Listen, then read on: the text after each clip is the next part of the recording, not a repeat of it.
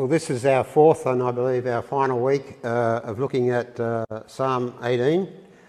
Uh, I've loved being in this psalm. It's been a great uh, blessing uh, to my soul, and I hope it has been to your soul as well.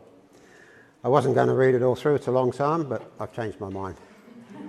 So if you'd like to open up your Bibles to Psalm 18. Psalm 18, verse 1. I love you, O Lord, my strength. The Lord is my rock and my fortress and my deliverer, my God, my rock in whom I take refuge, my shield and the horn of my salvation, my stronghold. I called upon the Lord, who is worthy to be praised, and I am saved from mine enemies. The cords of death encompassed me, the torrents of destruction assailed me, the cords of Sheol entangled me, the snares of death confronted me. In my distress, I called upon the Lord. To my God, I cried for help. From his temple, he heard my voice, and my cry to him reached his ears.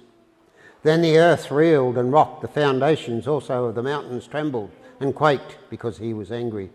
Smoke went up from his nostrils, and devouring fire came from his mouth.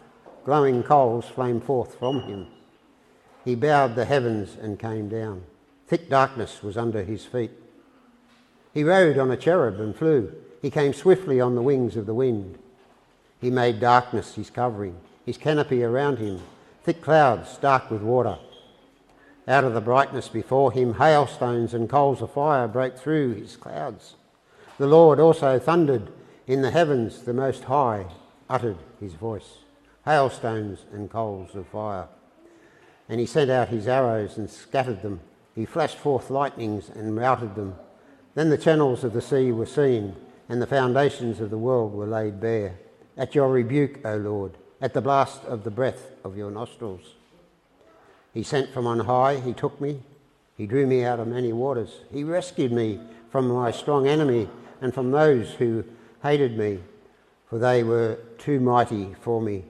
They confronted me in the day of my calamity, but the Lord was my support. He brought me out into a broad place. He rescued me because he delighted in me. The Lord dealt with me according to my righteousness, according to the cleanness of my hands. He rewarded me, for I have kept the ways of the Lord and have not wickedly departed from my God. For all of his rules were before me, and his statutes I did not put away from me. I was blameless before him, and I kept myself from guilt. So the Lord has rewarded me according to my righteousness according to the cleanness of my hands in his sight. With the merciful you show yourself, yourself merciful, and with the blameless man you show yourself blameless. With the purified you show yourself pure, and with the crooked you make yourself seem torturous. For you save a humble people, but the haughty eyes you bring down. For it is you who light my lamp. The Lord my God lightens my darkness. This verse 28 is what we'll be looking at today and the following. For it is you who light my lamp. The Lord my God lightens my darkness. For by you I can run against a troop, and by my God I can leap over a wall. This God, his way is perfect. The word of the Lord proves true. He is a shield for all those who take refuge in him. For who is God but the Lord? And who is a rock except our God? The God who equipped me with strength and made my way blameless. He made my feet like the feet of a deer and set me secure on the heights. He trains my hands for war so that my arms can bend a bow of bronze. You have given me the shield of your salvation, and your right hand supported me, and your gentleness made me great. You gave me a wide place for my steps under me, and my feet did not slip. I pursued my enemies and overtook them and did not turn back till they were consumed. I thrust them through so that they were not able to rise. They fell under my feet. For you equipped me with strength for battle. You made those who rise against me sink under me. You made my enemies turn their backs to me, and those who hated me I destroyed. They cried for help, but there was none to save. They cried to the Lord, but he did not answer them. I beat them fine as dust before the wind. I cast them out like the mire of the streets. You delivered me from strife with the people. You made me the head of nations. People whom I had not known served me, and as soon as they heard of me, they obeyed me. Foreigners came cringing to me. Foreigners lost heart and came trembling out of their fortresses.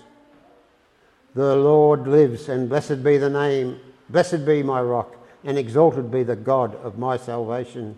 The God who gave me vengeance and subdued peoples under me, who rescued me from my enemies. Yes, you exalted me above those who rose against me.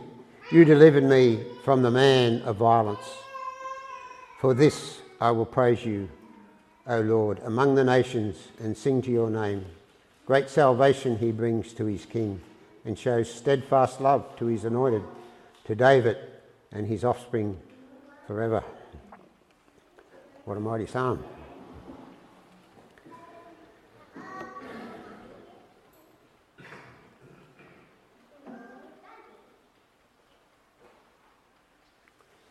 Let's just pray. Gracious Lord, we thank you for your word. We thank you, Lord, for how you inspired men of old uh, right down through the course of history since the creation of the world. That you, O God, have been active in men's hearts and lives. And we thank you, Lord, for these things that they have recorded of their own experience of you, O God, how mighty and wonderful and grand and beyond understanding in the way that you intervene in the lives of sinful men. How you intervened, Lord, in David's life so that he was able to say he was blameless before you, the Lord. He was able to say that he was righteous and that you could look upon him in his righteousness. How these things, Lord, come about because that you, O God, make the way for the blame, to be blameless. And you, O God, give your righteousness to your people. We just thank you, Lord, for the great and mighty God that you are. We pray, Lord, that as we open up the pages of your word today, that you would overwhelm us with a sense of your presence, with a sense of your might, with a sense of your glory. And we ask it in Jesus' name. Amen. Okay, so over the last few weeks we've been looking at Psalm 18 and we have seen that it is the Lord, Yahweh, that David loves. In looking back over his life, he has truly learnt it is Yahweh, the God of the nation of Israel's forefathers, and him alone who is worthy of praise, because he alone is truly God. He is the God that can rescue and save him from death, the grave, from Satan and destruction. And it is to him alone that he cries out. He alone is the mighty, wonder working God who created the heavens and earth and sustains all things, and yet he hears from his throne in heaven the cries of his people, in whom he delights. It is the Lord, Yahweh alone, in whom he can take refuge and find rest, and from whom he can draw strength. David says that God has done all these things because the Lord, Yahweh, delighted in me. Last week, Tyler showed us that David was not being a hypocrite or arrogant in boasting in his righteousness. He was not even contradicting Scripture. He was not boasting in self righteousness, which is like filthy rags, but he was boasting in God given righteousness. When David wrote this psalm, we can see he had a strong faith in God, and this psalm shows us his faith in action.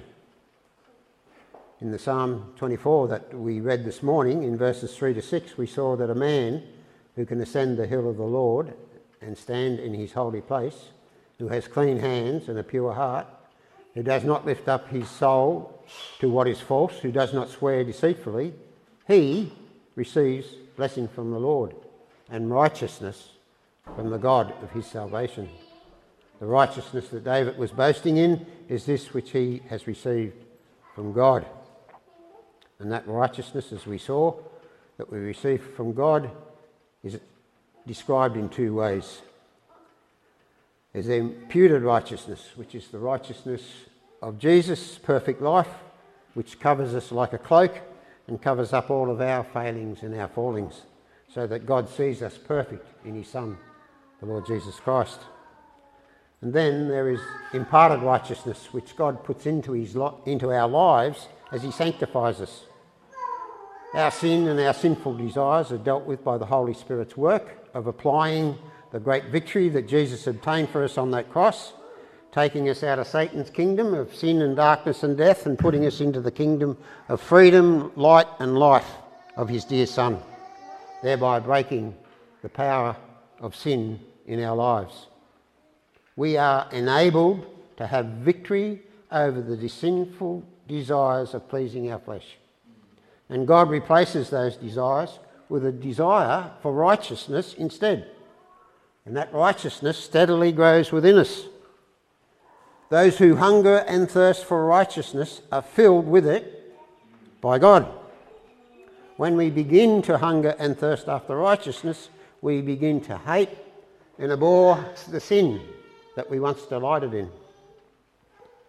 God works in our hearts, changing them from being self focused pursuing sinful desires, to being God focused, seeking to honour and obey Him. So, what God works in our hearts, we have the responsibility to work out in our flesh, in our actions. We do outwardly what God has done inwardly. So, we, like David, have a right to rejoice and delight in the righteousness we have because it's not our own. It was purchased for us by Christ's death. It's a free gift of God to us. So, trying to keep all that in mind, we're going to look at the remainder of the psalm. And we'll look at it under three headings God's grace, verses 28 to 36, God's victory, verses 37 to 45, and God's glory, verses 46 to 50. So, God's grace. We know that David was a mighty warrior, and men can have a heart of a warrior, but they still need to be physically trained and equipped, which, without which even the bravest of men will fail and fall in a battle. Soldiers and great army commanders need to be trained in identifying who the enemy is, understanding the enemy and their tactics. They need to be able to strategise and be adaptable in working out battle tactics. However, when you go into the army, you don't immediately get into all that. They put you through boot camp, basic training, and that's what verses 28 to 36 address for David and for us. The equipping and training that God gives to David mirrors the grace that God gives to us each day. Do you consider the ways in which God's grace comes to you? Verse 28 For it is you who light my lamp. The Lord, Yahweh, lightens my darkness. This is one of the ways that God gives us His grace by being our lamp and lighting our darkness. David is acknowledging that it is God who is his trainer, who knows how he should be trained and in what he needs to be trained. God lights up the darkness in David's abilities. In his thinking, God shows David where he is lacking by shining a light on his weaknesses. Soldiers have to practice and practice and practice the areas that they're weak in until they become proficient in those things. As God shines the light of His Word into our lives, we begin to see the areas where we fall short of God and His standards. We see the things that we are able to do and we see the things that we fail in. God shows us our weaknesses so that we can apply His Word by the Holy Spirit into our lives. Our biggest weakness, most often, is lack of faith. We've been given faith as a gift, but it has to be exercised. Our whole life is to be lived continuously exercising faith. Our life comes undone when we fail to do so. Faith doesn't fail us, rather, we fail to use it. The Christian's life is not an easy life, it is hard work. It is, as the Apostle Paul said, hard training and discipline. He beats his body into submission. Paul talks about us being engaged in warfare, spiritual warfare, war within, war without. Paul beats his body so that he can run the race and win the prize. Running and winning is all about doing the hard yards day in, day out in training and discipline. Verse 29 For by you I can run against a troop, and by my God I can leap over a wall. Here in this verse, David is crediting God with training that enables him to charge down an enemy troop and defeat them. God gives him to ability to t- attack and overcome a wall in a besieged city. And these are both great skills for a commander of an army to acquire. They are needful for him if he is to have success in battle. The only way we learn to charge down the, an enemy troop, how to leap over a wall of a besieged city, is to learn all the component actions that make up those battle operations and practice them over and over and over again until you're absolutely fluent in them, until they are second nature to you. They have to become imprinted muscle memory so that it just happens almost unconsciously. It's the same with us. If we want to defeat our enemies and win mighty victories in our lives, we have to practice the basic principles of what it is to be a Christian. What are those basic principles?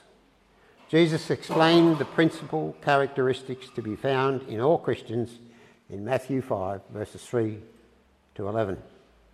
We call them the Beatitudes. Beatitudes might make them sound like a lovely optional extra to our Christian life, as if we want to be particularly blessed. But Jesus is saying that they are absolutely essential to the Christian character, that we are to have them. Jesus says if we don't obey these words of His, we are foolish and our lives will be destroyed, like a house built on the sand collapses when it's struck by a storm. The characteristics of the Beatitude aren't things that we can pick up one by one as we go through life. They are all essential, basic principles that go together to make up our Christian character. And they all act together as an imprinted memory within us to enable us to function and act spiritually as God would have us. Let's take a quick look, take a bit, of a stock, and see how ingrained they are into us. Blessed are the poor in spirit. Poor in spirit means that we recognise that we have a great need of God. Are we conscious day to day of our great need of God? Or do days fade into each other and we live our lives in our own strength? Life just grinds on till we crash out. And then we run to God because our lives are a mess. Being poor in spirit means recognising we need God every moment of every day. Blessed are those who mourn, this mourning is for our sins. Are we conscious of our sin? Does sin weigh heavily upon us, cause us to mourn? Or do we just dismiss it and we say, oh, well, hopefully I'll do better next time? Blessed are the meek. Moses was called the meekest man on earth, and Jesus described himself as meek and lowly. Both Jesus and Moses were the greatest men on earth. And they did the greatest thing ever done on earth by men. Why are they meek? Because they gave all the glory to God. They didn't seek the glory of what they were unable to do for themselves. Moses once did take glory to himself when he struck that rock twice in the wilderness, and God punished him by not letting him go into the promised land. Do we give all glory to God or do we like to revel in the glory for ourselves? Are we seekers of glory? Taking God's glory to ourselves is a seriously foolish thing to do. Blessed are those who hunger and thirst after righteousness. Is our hunger and thirsting satisfied more by the world and worldly gain and worldly life than the righteousness that God would give us, the godly life that God would have us live? What is it that we are seeking to get out of life? To be filled by God with Christ's righteousness? Or are we focused on the earth and our treasures here, here and now? Blessed are the merciful. Is compassion and forgiveness at the forefront of our minds when dealing with others in sin? Is that our go to option? We are to speak the truth and see sin revealed. But is grace in our hearts for when conviction and repentance comes? To forgive. Are we ready to forgive 70 times 7? To forgive as we've been forgiven by God? Do we show mercy and kindness to others like God has shown to us? Are we patient with others as God has been, is being with us? Blessed are the pure in heart. In Psalm 24, we read that this morning David said he had clean hands and a pure heart. James writes in chapter 4, verse 8 Draw near to God, and he will draw near to you. Cleanse your hands, you sinners, and purify your hearts, you double minded. David, in ascending the hill of the Lord, standing in his holy place, was drawing near to God. Drawing near to God means that God begins to fill up your perceptions. We will see Him in greater detail. Our affections become more engaged with Him. Our lives are more taken up with Him. The ideal is that our lives, our hearts, are taken over completely by God. Pure in heart is having a heart that has been taken over by God, by Him displacing all the worldly uh, affections that defile our hearts. Blessed are the peacemakers. Jesus came to earth to make peace between God and man. God wants us, as Paul says, as much as possible, live at peace with all men. Peace is to be a characteristic of all Christians. We're to show forth peace the peace that we have received from God to all men. We are to tell of God's peace that we have received, and we are to tell that out to all mankind. And in doing so, we are to be peaceable towards them. Peaceable. Is that our demeanour? Blessed are you when persecuted for righteousness' sake, persecuted for godly righteousness. Here in our society today, persecution for righteousness' sake is rather restrained rather than really blatant. People ridicule our faith as if it's an out of date old wives' tale. But persecution is growing. There is anger and disbelief that we don't support same sex marriage. We say that God's design for marriage is a man and woman only. There's anger when we protest about abortion, about gender transformation, all these things more persecution is coming upon us as Christians. However, I think many Christians are plagued more from self righteousness than godly righteousness. Self righteousness is a, godly, is a worldly quality, and there's no kickback from the world for that. So, how did we measure up? They are all the basic things that together make up a Christian character. Are they the basic characteristics of our lives in which we are growing? Maybe we need to go back to the basics again. Verse 30 says, This God, his way is perfect. The word of the Lord proves true. He is a shield for all who take refuge in him. For who is God but the Lord, Yahweh? Who is a rock except God? David is stating that there is no one who can match God, who is perfect in all of his ways. Not once has God ever proven to be false or to have failed. All that the Lord has said, promised, and shown has proved to be true. So, that being the case, there is no one else to go to in times of trouble when you need protection. He is to be your shield when you need a rest. He will be your refuge. A shield for protection and for refuge, for a refuge for rest is vital for a warrior. There are times when a shield is necessary to take the enemy blows, to deflect the fiery darts. Other times, a warrior needs to take a total break to refresh and revitalise. You do that by turning to God. Going anywhere else will inflict you with pain. It's like trying to drink from an empty fountain that's been filled up with sand. There's no protection, no rest, no recuperation, and the world will overwhelm you, it will drag you down. The cords of death will reach up to grasp hold of you if you go anywhere else. Verse 32 to 36 The Lord who equipped me with strength and made my way blameless.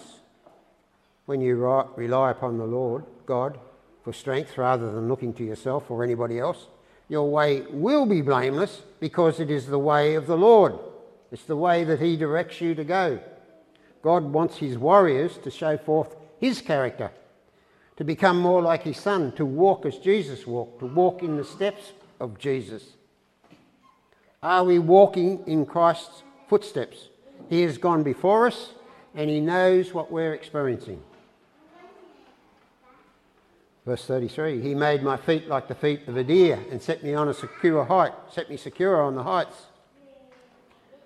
In God's strength, doing God's work, we will be quick, fleet of foot, sure footed.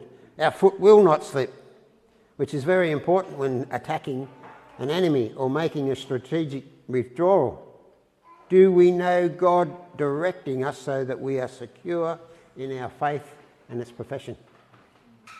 in the way that we live our life before the world. Verse 34 He trains my hands for war so that my arms can bend a bow of bronze. To bend a bow of bronze, you need to be incredibly strong, supernaturally strong. God's training is thorough with countless repetitions to build great strength, to be far stronger than your enemy to be able to do incredible feats which we are naturally incapable of. Are we constantly reviewing our actions as we're going so that we're going in the strength of the Lord and not our own strength? Is God enabling us to do things we never thought we could do? Verse 35, I think this is such a great verse. You have given me the shield of your salvation. This is saying that God's salvation is David's shield. This makes David invincible. Nothing can touch him. That God Himself is his protection. Do we know God's protection? Do we believe that He is protecting us? Is that the way we think? Verse 35 goes on and says, And your right hand supported me.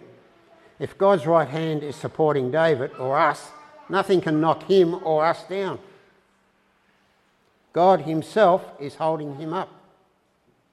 Do we experience God's hand holding us up? Or are we quickly knocked down? Verse 35 continues, and your gentleness has made me great. Isn't that an amazing thing? Your gentleness has made me great. Want to be a great man? Gentleness. God's gentleness, which makes one great, is the gentleness of humility. Jesus in Matthew 11:29 said, "Learn of me, for I am gentle and lowly of heart." Jesus, in truth, was the most powerful man that ever lived, and yet he characterized himself as gentle and lowly of heart. And he wants us to learn of him. Truly great men are humble men proving their greatness by humility and gentleness. David acknowledges that it is God's gentleness which makes him great. God was gentle with him, and God has given him gentleness. Gentleness is to be a mark of our character. It was Jesus' gentleness combined with his compassion, his mercy, that drew the poor, the broken, the downcast, and the lonely. Are we able to be gentle with those who are struggling in circumstances of their lives which are overwhelming them? We're to learn from Jesus to be gentle and lowly. Verse 36 You gave a wide place for my steps under me, and my feet did not slip. It's God who chose out the path that David trod so that he was always secure wherever he went. The path that God chose for him is open to us in God's Word. Are we following God's leading in our lives through His Word? Or are we off the straight and narrow path doing our own thing? This brings us to the end of David's training and equipping in verse 37. We move on to David's victories, God's victories. But before we do, I just want to focus on David's training and say that the way that God acted with David, he acts in the same way with us. The Apostle Paul made this very clear as when he said to us in Ephesians 6, verse 10 Be strong in the Lord and the power of his might. Like David, he is saying, Find your strength in the Lord.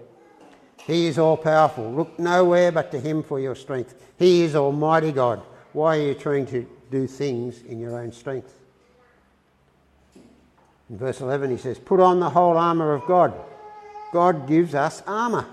Do we put it on? Do we know how to use it to protect ourselves? It's so that you may be able to stand against the schemes of the devil.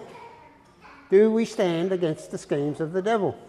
Our armour has the purpose so that we can stand against Satan. Do we know that our enemy is Satan? Who or what do we spend our time and energy fighting? Do we spend it fighting one another? Or do we spend it fighting our sins? Can we see Satan behind every fight? In knowing that Satan is our enemy, do we know his schemes? Do we know how he fights? He is a dirty fighter. Looks harmless like a sheep, but he's a ravenous wolf. Are we unprepared when he attacks? Do we spend our time focused on people as our enemy? For we do not wrestle against flesh and blood, but against the rulers, against the authorities, against the cosmic powers over this present darkness, against the spiritual forces of evil in the heavenly places.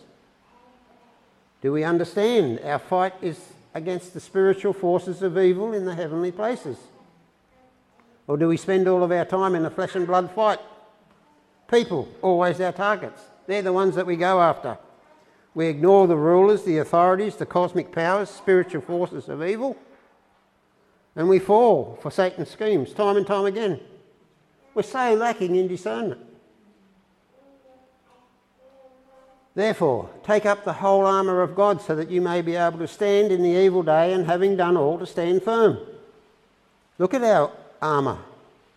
We stand by putting on the belt of truth, the breastplate of righteousness, shoes of the gospel of peace, shield of faith, helmet of salvation. Our armour is our defence against Satan and all the spiritual forces of wickedness. Just so we can stand. We need it because we're so vulnerable. Do we realise how vulnerable we are without our armour? God gives it to us to protect us. We have to be well practiced in putting on the belt of truth, breastplate of righteousness, shoes of the gospel of peace, shield of faith, helmet of salvation. Are we well practiced in putting them on? Or do we keep coming undone and falling because we don't or we won't wear the armour God has given us? Our weapons, the sword of the Spirit, which is the Word of God. Do we really know how to use the Word of God? Do we know the Word of God? Do we read it every day? The sword of the Spirit, which is the Word of God, and praying in the Spirit with all prayer and supplication alert with all perseverance, making supplication for the saints. Do you see that the Word of God is directly to praying at all times in the Spirit with all prayer and supplication? It is the Word of God and praying and praying and praying. How far short do we fall on the praying, praying, and praying? Prayer is what enables us the proper use of God's Word. To what end is the armour? To keep alert with all perseverance, making supplication for all saints, so that the mystery of the gospel might be boldly proclaimed. If the proclaiming of the mystery of the gospel is not at the forefront of what we're doing, we need to ask are we fighting the good fight that God wants us to be engaged in? This doesn't mean that we're out preaching it to others all the time.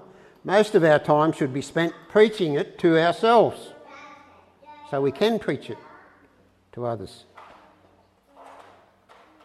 Is our way of life constantly reminding ourselves of what God's word says? How good a soldier are we? God gives us grace sufficient for each day. The grace that comes through the armour is that which He gives us. Are we experiencing all the grace that is available to us, or are we missing out because we don't even put on the provided armour? Do we practice using it? Does the shield of faith quench all your fiery darts that get shot at you, or are you constantly being stung by barbs? We account. Do they pierce you to the heart? Okay, we're going to look at victories of David, all of which he ascribes to God. I pursued my enemies and overtook them, and did not turn back till they were consumed. I thrust them through, and they were not able to rise. They fell at my feet. David, well equipped with armour and weapons, and was a tactically trained, was victorious over all of his enemies. Is that a boast that we can make? Most of our enemies, as we have seen, are sins of our flesh. This is where the spiritual forces of wickedness in high places focus their attacks on us because that is where the natural man is most vulnerable. In arming us with all the pieces of armour, we effectively put on Christ. Truth, righteousness, peace, faith, salvation, all that is to be only found in the Lord Jesus. And as we put the armour on, we put on Christ. That is what makes us a new man. We are a new creation in Christ Jesus our Lord the new creation is a victorious man. Are we mightily victorious like David was? Have we pursued our sins and overtake them? Consumed them, thrust them through? They're unable to rise, they're under our feet. We can do it when we're clothed in Christ because He did it. He did it for us when He defeated Satan, sin and death on the cross. He did it for us. We have that victory in Christ.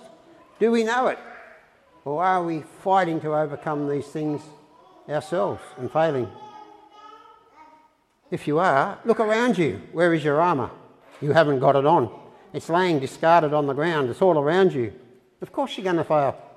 Without your shield of faith, breastplate of righteousness, helmet of salvation, shoes of peace, belt of truth, you are nothing. With them, you are in Christ and you are victorious. Look at verses 39 to 42. For you equipped me with strength for battle, and you made those who rise against me sink under me. You made my enemies turn their backs to me, and those who hated me I destroyed. They cried for help, but there was none to save. They cried to the Lord, but he did not answer them. I beat them as dust before the wind. I cast them out like mire in the streets. David is describing complete victory because God did it. God was David's strength. God cast down those that rose up against him. God made his enemies turn and run from him. And as they ran, David destroyed them. His enemies cried out, but no one heard them. They cried out to the Lord, but he did not answer them. God was on David's side. David was able to beat them as dust and cast them into the streets. With the Lord, with Yahweh, David was enabled to have complete victory. Clothed in the full armour of Christ, we're able to have complete victory. It's hard work overcoming Satan, overcoming the sin in our life, overcoming our fear of death, but it is assured when you're clothed in Christ. Verses 43 to 45. You delivered me from strife with people. David had numerous occasions in his own life where he had strife with his own people. He had strife in his own family. Three sons Amnon, Absalom, and Adonijah all sought to take his throne from him. And some of his mighty men sided with these sons to take the throne from David. But God delivered him. God delivered him from his sons, his own family. God delivered him from the people in his nation. We will have strife within our family. We will have strife with our brothers and sisters in Christ. And it is to Christ we look at such times. And when we do, he will deliver us. He will light up where we have failed so that we can fix our relationships with others through confession, repentance, and forgiveness. David goes on, he says, You made me the head of nations. People who I had not known served me. As soon as they heard of me, they obeyed me. Foreigners come cringing to me. Foreigners lost heart and come trembling out of their fortresses. This certainly was an experience that David had. But for us, it is looking forward to the Lord Jesus Christ. We are the foreigners who come to him like this, cringing, lost of heart, trembling out of our crumbling fortresses. In Christ, this is also true of us because we wage warfare with the Spirit, with the sword of the Spirit, and with praying in the Spirit, and we see foreigners coming to Christ in response to the gospel of peace that we go to them with. God brings victory in their lives also. Notice all through this that all the great victories that David had were victories given to him by God. Verses 46 to 50 is glorying in all that God has done. This lesson we have to learn the more we glory in the victory that God has in us, the more we will see it as a reality in our life. Not because our glorying earns it or deserves it, but because God takes up more of our lives as we glory in Him. God's glory. Verse 46 The Lord lives, and blessed be the rock, and exalted be the God of my salvation the God who gave me vengeance and subdued peoples under me, who rescued me from my enemies. Yes, you exalted me above those who rose against me. You delivered me from the man of violence. David is exalting in blessing and praising the Lord who lives, who is his refuge and his salvation. David's salvation is a total salvation, even to taking vengeance on his enemies. It was God who took vengeance on his enemies, and he gave that to David Vengeance is mine, says the Lord. God subdued people under David. God rescued him, exalted him. It was all of God. It was God who delivered him from the man of violence, from Satan, who was trying to ensnare him, drag him down to death, to destruction. Satan, the violent man, is all about destruction. He wants to destroy you so you can't enjoy fellowship with God. If you get deceived by him by falling for his schemes, rather than the way that God designed for you, he will drag you to death, to hell, eternal separation from God, or any benefit or blessing that you can receive from God. Destruction is not annihilation. Destruction is a state of eternal existence, but it is a state fit for no purpose or use. It's a state of uselessness in which there is no joy, no satisfaction, no fulfillment, no delight, no accomplishment, nothing but hopelessness and despair. It's so bad you wish it would end. You beg for it to end like the rich man did with Lazarus. But it won't end, it's eternal. David knew that the Lord, Yahweh, delivered him from the man of violence, from Satan and his schemes that led to death, to destruction, utter despair, and hopelessness. He was delivered to eternal life with God. Eternal life with God means abundant life, overflowing with joy, delight, fulfillment, satisfaction, accomplishment, peace, rest. So much that it can't be contained. We should begin to have started to experience that now. Are you experiencing that now in your life? We should be. Our Christian life has started now. Our eternal life has started now. The blessings of eternal life begin to come into our life now. Verse 49 For this I will praise you, O Lord, Yahweh, among the nations, and sing to your way. David's reaction was one of praise to the Lord, and he wanted the nations to know, wanted the world to know. Are we so enthralled with the Lord that with Yahweh that we want to sing it out to the world? If we're not, maybe we need to rethink our perception of God, our understanding of who He is, of what He has done. Maybe we need to look at the language that we use in describing who God is, what He's done. Verse 50, David says, Great salvation he brings to his king and shows steadfast love to his anointed, to David and his offspring forever. Verse 49 and 50 have this looking forward, past the present of David, down the future of the centuries to David's offspring, God's anointed. We know the future that David was looking to. We know who his offspring is. We know the mighty works that his offspring, the Lord Jesus Christ, did for us. We know how Jesus rescued us, delivered us, exalted us, even as God did to David. David sings, Great salvation he brings to his king. What words would you use to describe our salvation? Think about it. Is our salvation just something that we accept? We don't really try to describe it? What is our reaction to, in being translated out of the grip of Satan's domain of sin, darkness, death, and destruction into the kingdom of God's dear Son, light, life, and eternally abundant? Great. The word that David used is a really overused word today. I often say that was a great coffee. My salvation, do I compare it to a coffee? Can't we think in superlatives? Mighty, wondrous, glorious, unbelievable, amazing. I don't know, what other words can you think of? Is my salvation? I am sure that's what David meant. Then we have God's steadfast love to us through David's anointed offspring, the Lord Jesus.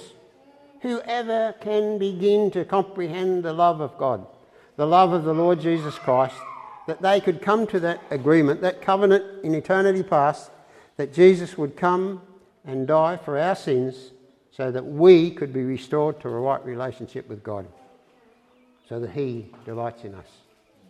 That is incomprehensible. Open up your life to God. Open up your heart to the Lord Jesus Christ. Use the greatest, most wondrous words, phrases, endearments that you can think of when praising and worshipping and giving glory to God, the Father and the Son. Do it often, do it every day. And you will grow mightily in the fullness of God dwelling in you. Let's pray. Lift up your heads, O gates of our life, and be lifted up, O ancient doors of our hearts, that the King of glory may come in. Who is this King of glory? The Lord, Yahweh, strong and mighty. The Lord, mighty in battle, defeating our enemies. Lift up your heads, O gates of our life, and lift them up, O ancient doors of our hearts, that the King of glory may come in. Who is this King of glory? Yahweh, the Lord of hosts. He is the King of glory. Amen.